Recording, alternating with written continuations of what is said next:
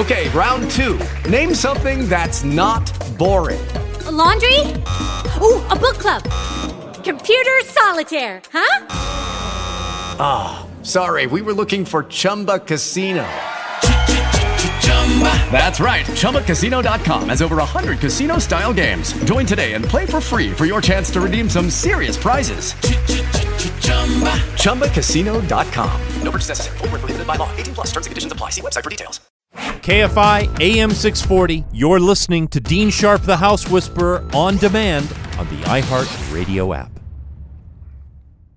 You guys know what we mean when we say live everywhere on the iHeartRadio app? It means that on the free iHeartRadio app, KFI, uh, along with lots of other iHeart stations, uh, is always streaming live in digital high def. That's right. You can hear us like you hear, you know, the very be- better than FM. It's better than FM. If you have never heard the melodious full tone of my baritone voice, then you should listen to the show on the free iHeartRadio app uh, because we're streaming live right now. Also, it means you can listen interruption and uh, you know signal free anywhere that you have a signal on your cell phone. And uh, so there you go. And in addition to that, if you miss something on the show, of course, the iHeartRadio app has uh, all of our podcasts. Every episode I have ever done, yes, every one, six and three quarter years worth now of episodes, hundreds of episodes, all listed by topic, every mistake and buffoonery that I have ever done on the radio, all there permanently. Yeah. Regretfully in perpetuity uh, but also lots and lots and lots of great advice for you on your home. All there. You can listen to it anytime, day or night, anywhere on planet Earth at your leisure. So there you go. That is life on the iHeartRadio app. Uh, welcome to home, where every week we help you better understand that place where you live. I'm Dean Sharp, the House Whisperer, here with you live, like I am every weekend, Saturday morning, 6 to 8 Pacific time. Sunday mornings, 9 to noon Pacific time, we are having an all calls weekend, which is something I do every, you know, you know, a few weeks, every couple of months or so.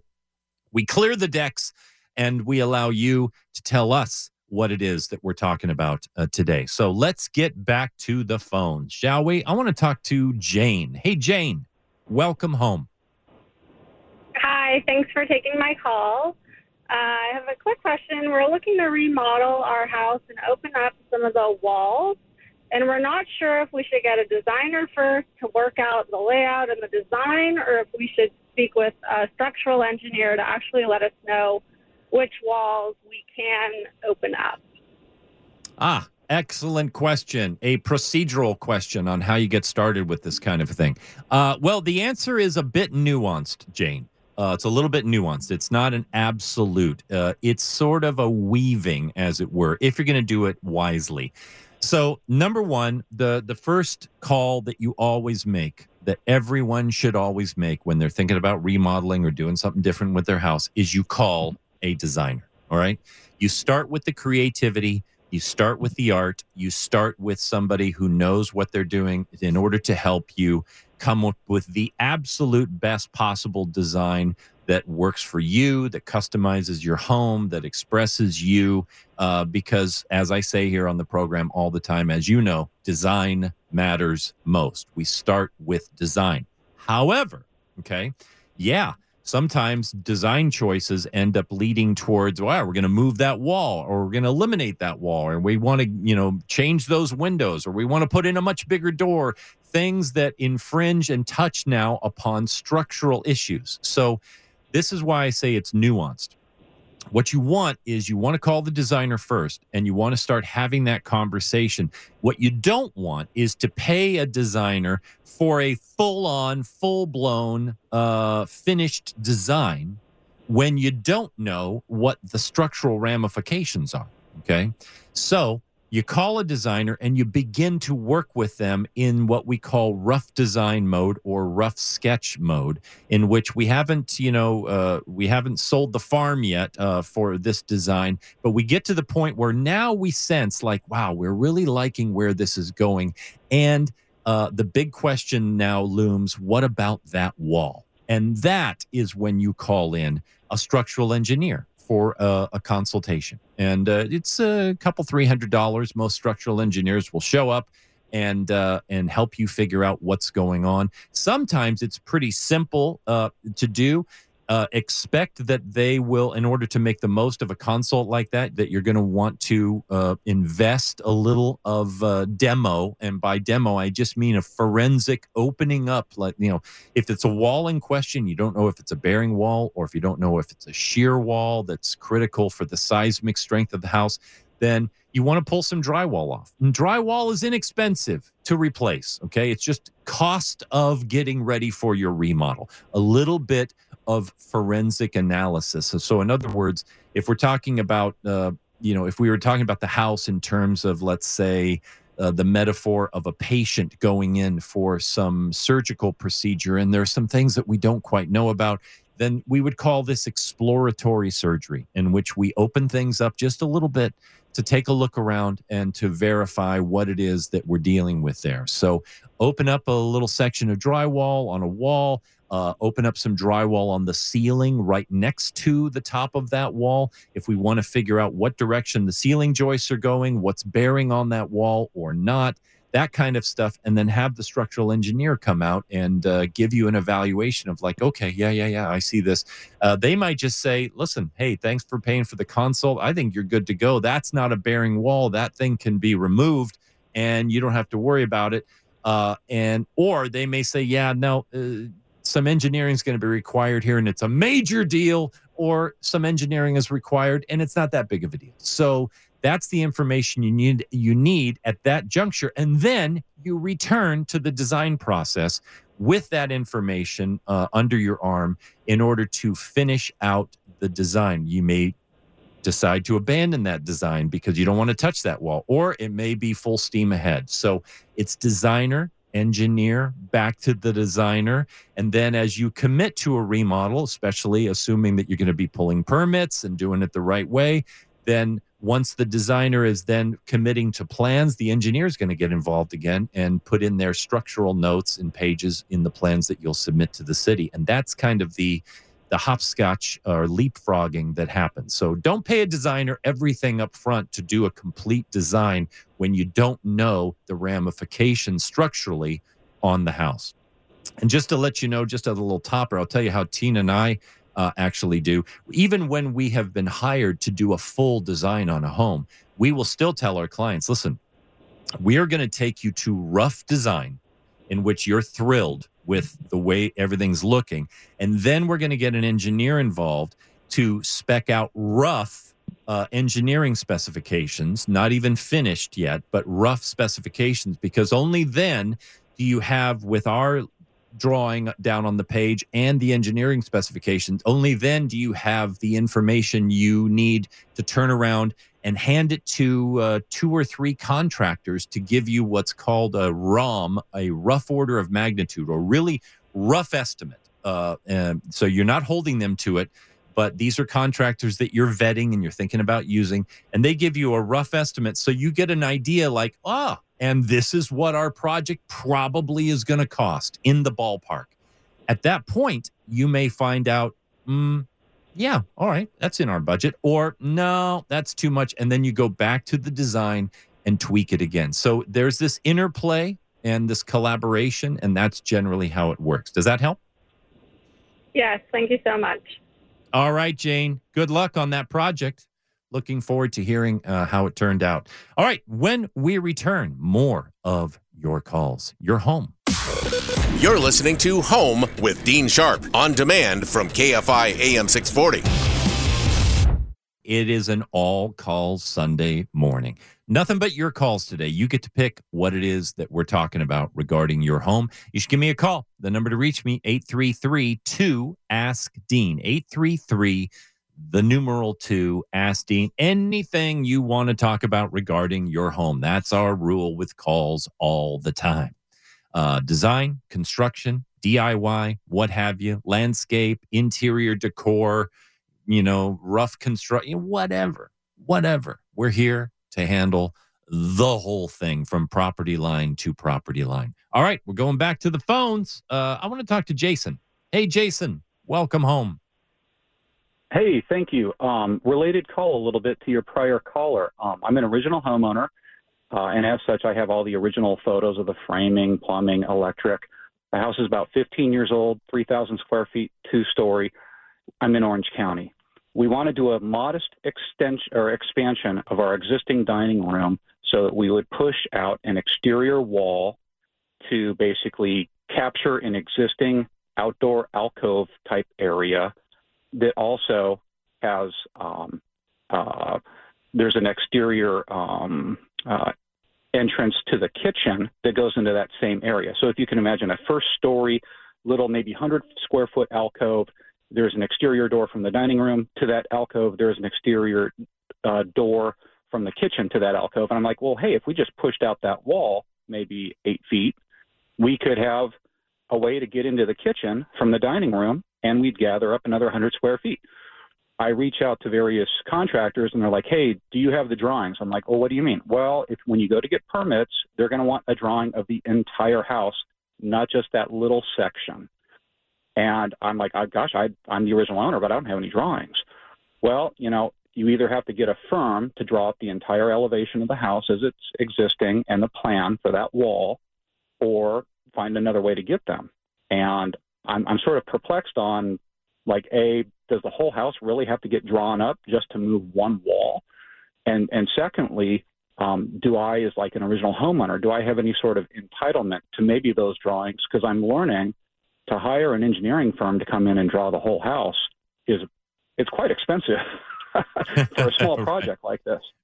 Right. Okay. All right. So let me help you uh, kind of break this down. Uh, first of all, uh, your contractors are right ish. They're probably correct. It, changes municipality to municipality. All right. The, the requirements change. But generally speaking, if you are doing a structural addition onto a house, just for context sake, right, the city is going to be bare minimum uh, they're going to be looking for uh, an exterior elevation of that three sides of that uh, push out and and three sides meaning three cardinal directions right? So if you're pushing out on the south side of the house they're going to want the south elevation looking straight on. They're going to want the uh, the uh, east and west elevations looking at the sides of that alcove as a push out. They won't care about the other side of the house okay they basically want context and they want context in relation to where this alcove is in relation to the first floor. Now, you're, if you're not affecting anything on the second floor, they your city may not need uh, second floor drawings. Okay, uh, they may not care about that, or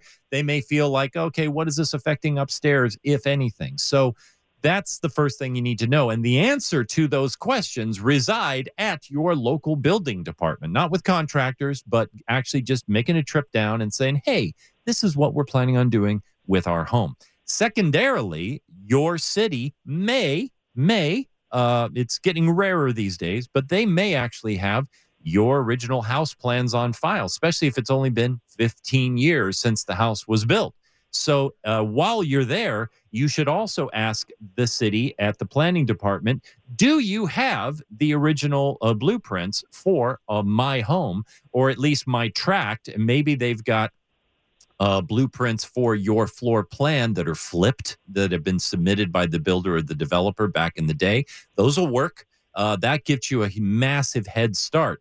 Now, sometimes the city will say, uh, well, yes, we do have that. We can't release it to you, though, without notifying the builder, uh, the original uh, developer, or, or the architects first.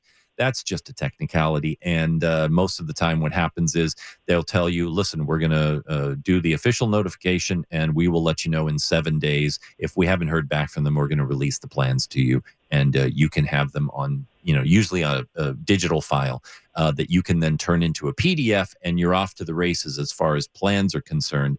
Uh, for your home, at least somebody doesn't have to pay. Somebody's still going to have to draw the plans, right? You can't just work off of those original plans, but you can use those original plans uh, and so instead of somebody having to remeasure the whole house and go to that expense. So it's going to reduce the cost.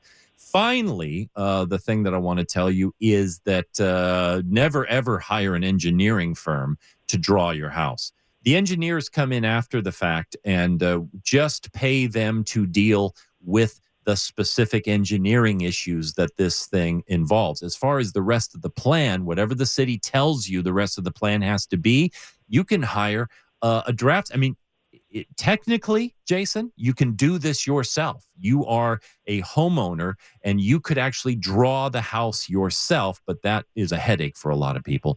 Uh, you can hire a drafts person. There are drafts uh, people out there for hire who will give you a really good price to draw up uh, the uh, the the layout of your home and draw the elevations for it. Believe me, there are a lot of drafts people out of work and looking for work. It's a good time these days to uh, hire a drafts person. It does not require a licensed architect or a licensed engineer to draw your home. I am not a licensed architect, right? And yet I design and build custom homes and have for the nearly 40 years now because in the state of California, uh, you uh, do not, it, the city, the state does not require a licensed architect to be involved in most cases uh, up to three stories in a residential home. Okay. So when it comes to residences, uh, anybody who knows what they're doing can draw and submit those drawings, generally speaking, as a general rule, in most municipalities. So it all starts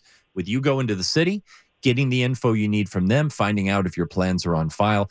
If they're not, yeah, uh, you're going to have to break down to uh, follow whatever they are looking for. And you just give them the minimum of what it is that they're looking for. They're not going to be super impressed if you give them extra, extra, extra. They just want what they want and uh, and you start it there. But don't hire an engineering firm to do it because yeah, those guys are those guys are engineers and uh, they make engineering money. Hire a, and don't hire an architect. Hire a drafts person.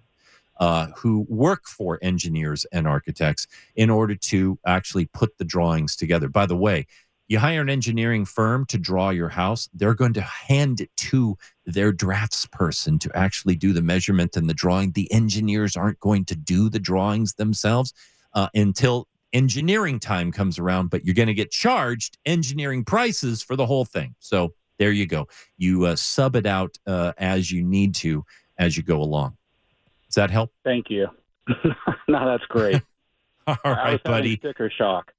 Yeah, yeah, yeah. No, no, you can get that done for uh, for way less. Okay, and get it done well. All right. Uh, uh, that so, but start with the city. That's the key. Jason, good luck, my friend, on uh, that uh, remodel. Hope everything turns out uh, really, really well. You're listening to Home with Dean Sharp on demand from KFI AM 640. Live everywhere on the iHeartRadio app. Your home with Dean Sharp, the House Whisperer. We are doing an all calls Sunday for you on this cool, misty, uh, Southern California, September Sunday morning. It sounded like I was just gonna just just break into song there, but I'm not. I promise you, you can keep listening. Uh, it is uh, what is it? It's, it's mid September. Is this today the 17th? It is the 17th, isn't it? Right? Yeah mid September, and we got a rainy, drizzly day in much of Southern California. It is lovely, by the way. I just, you know, I'm a silver lining guy. I'm, I'm kind of digging it. I'm already ready for fall. It's not fall yet. Last week of summer, technically. Yeah, but you know, yeah, summer's over. Let's just, can we just say it? Summer's over? Yeah, it is. Uh, next, this, this coming Saturday, uh, when we go on the air, you and I will be celebrating the very first day of fall. That's uh, then there won't be any more debate left. All right, it's an all calls Sunday. The number to reach me 8332 ask Dean 833 the numeral 2 ask Dean anything you want to talk about regarding your home. I want to go back to the phones. Uh, let's see. let's talk to Cheryl. Hey Cheryl, welcome home. Yes. Hi, I um, have two questions regarding my roof. The asphalt shingles were removed last week, and I have a bare wood roof exposed to this drizzle and rain. Um, the packaged bundles of asphalt shingles that are going to go on were delivered on Friday, but they're only covering the ridge. We're waiting for city inspection. My two, my first question is, how concerned am I right now that it's just getting rained on or drizzled on? I'm in Mission Viejo in Orange County. And then my mm-hmm. other question is about low profile roofs. Do you want that now or do you want me to ask after? Uh, well, no, let's tackle this first one. Um, you know, I, you know, Jane and I started out the show today talking about the fact that it's drizzly everywhere and there was no rain in the forecast. Uh, so I, I don't want to be the one to tell you, yeah, you know, it's just all going to blow over and there won't be any more rain. Uh, you have a bare wood sheathed roof out there. There's no there's no building paper on the roof, right? It's just been stripped down completely. There's no there's no paper. Nothing. Okay, yeah. Bare wood. Uh, uh, you need to call your roofer and say, "Hey, li- li- tarp me. Just get over here and get me a tarp." I, I get it. I get it. I know there's no rain in the forecast, but look, it's misty right now, and I don't want any damage in my house. Okay. Yeah, I've I've made that call, and they're trying to get somebody to come cover it up. There you go. So, there you go. okay, Now, if I'm if there was just. Yeah, if there was just roofing paper, you know, I'm not, I'm not massively concerned, uh, you know, it, it, because it doesn't appear like there's anything uh, significant forming up here. But then again, you know, uh, it's raining in September in Southern California, so I don't, you know, I I would not take the risk. The point is, if there's even the slightest chance of moisture in the air, uh, the professional response to that is cover that plywood because a plywood roof is in no way, shape, or form uh, waterproof. Nor do you want the plywood getting soaked, uh, even with heavy, uh, you know, mist and moisture in the air. So yeah, cover the roof. Uh, now, what was your question about a low profile? Well, back to that, any recommendation on my response to him about the exposure and my the loss of integrity of the wood?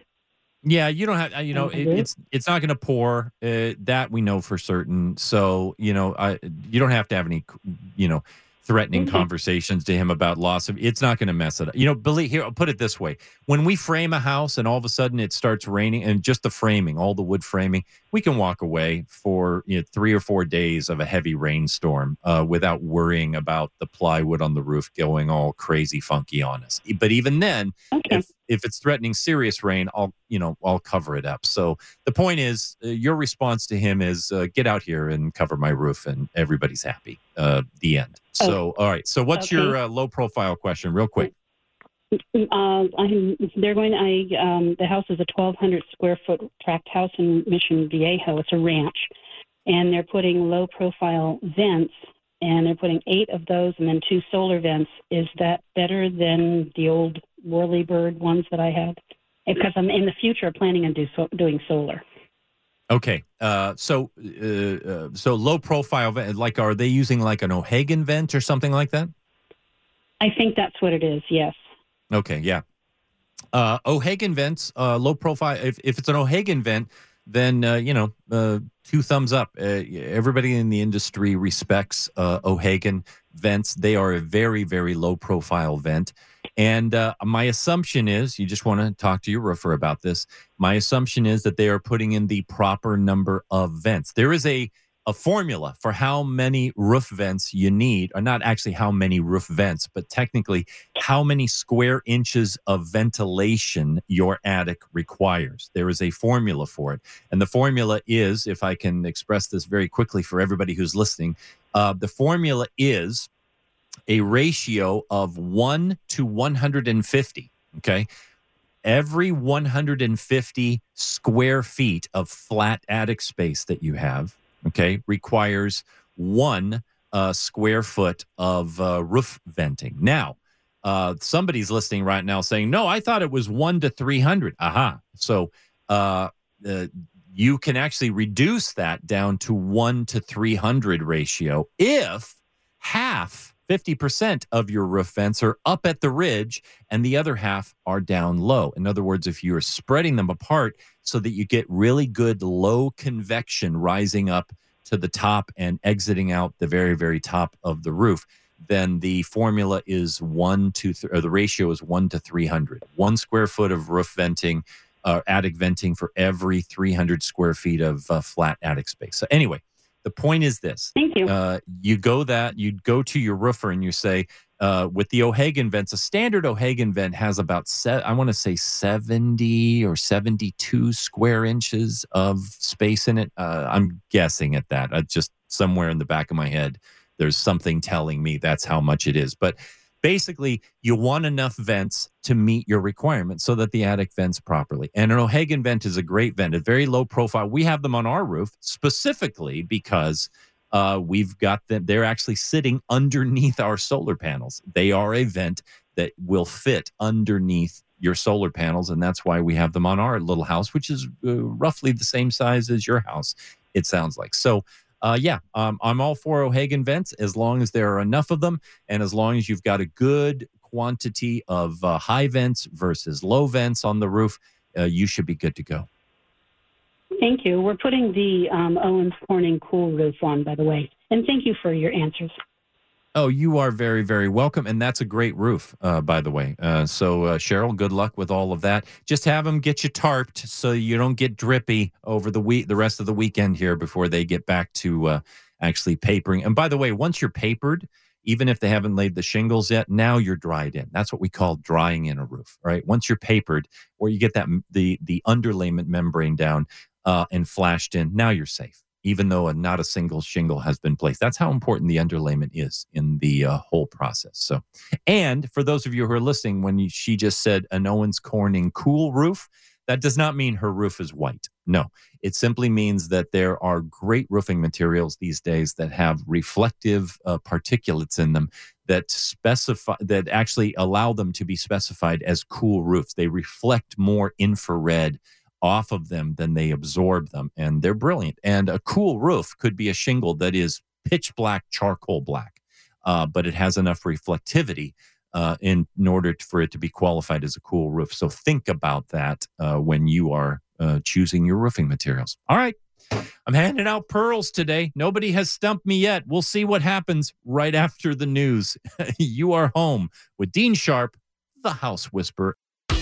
You're listening to Home with Dean Sharp on demand from KFI AM 640.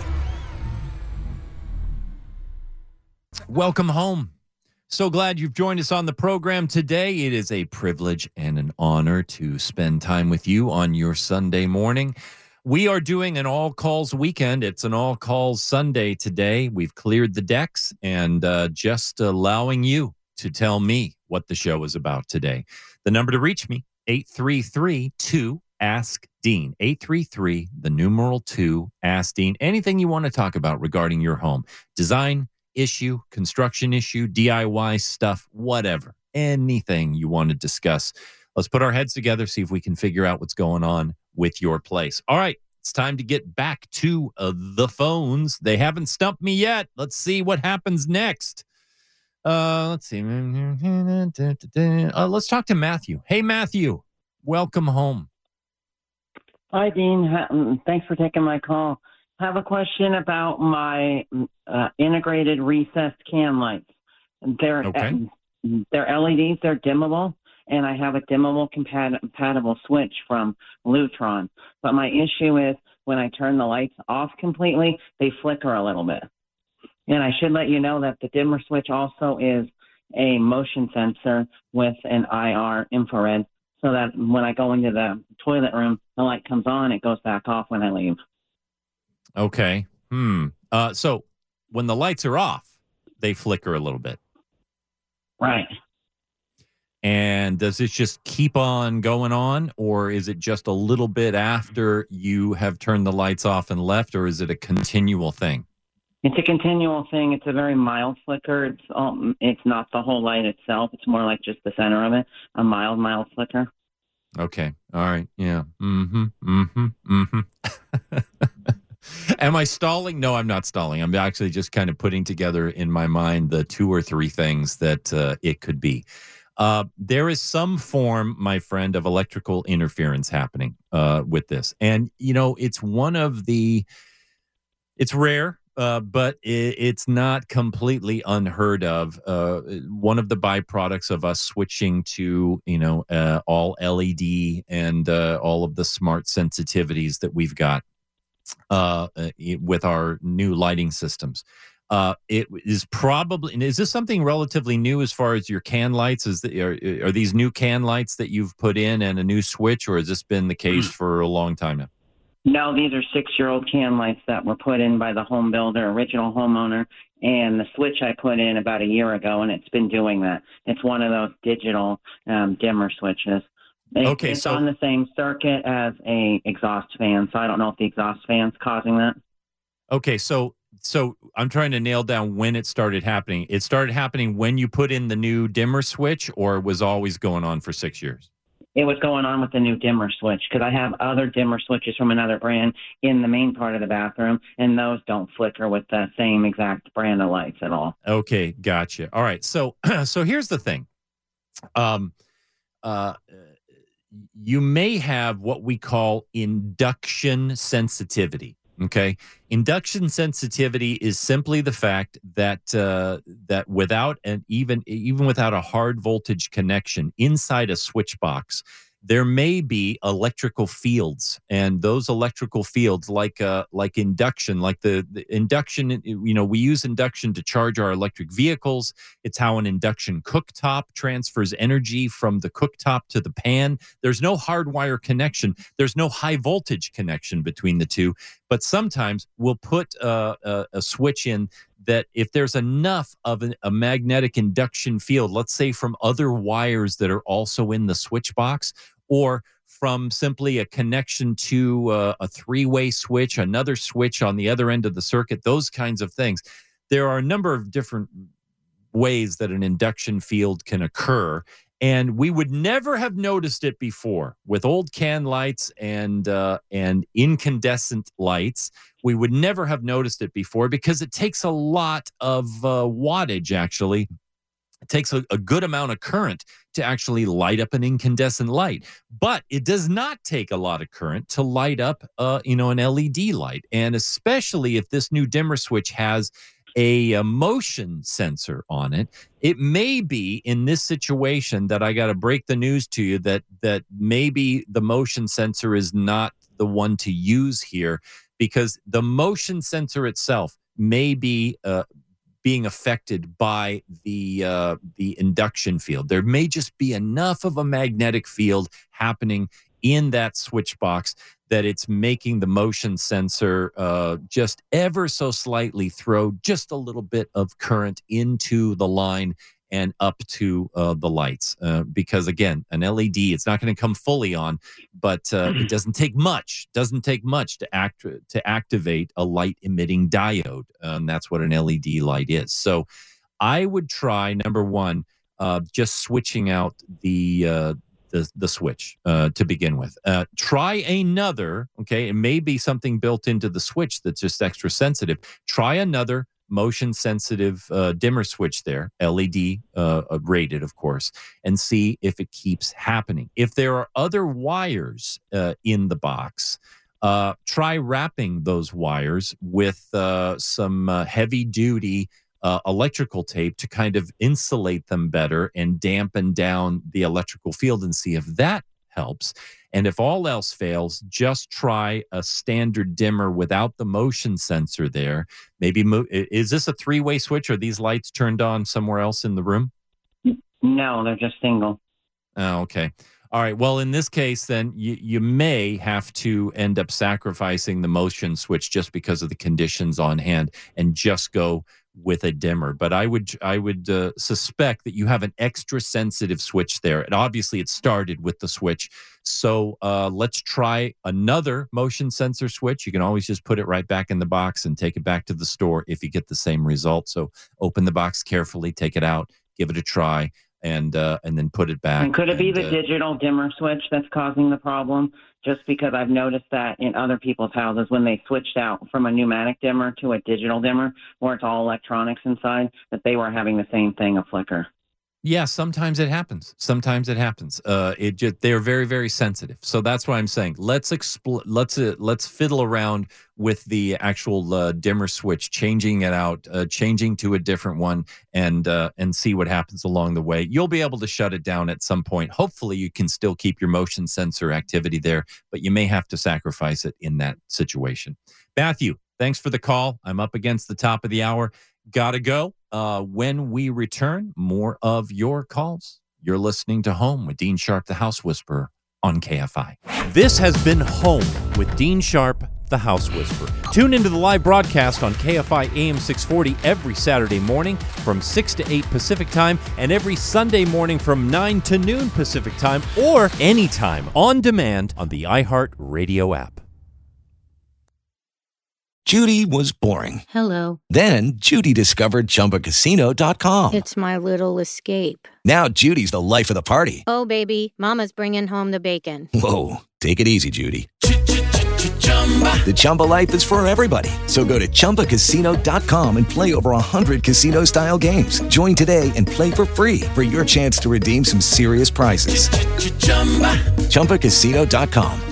No purchase necessary. Void where prohibited by law. 18 plus terms and conditions apply. See website for details.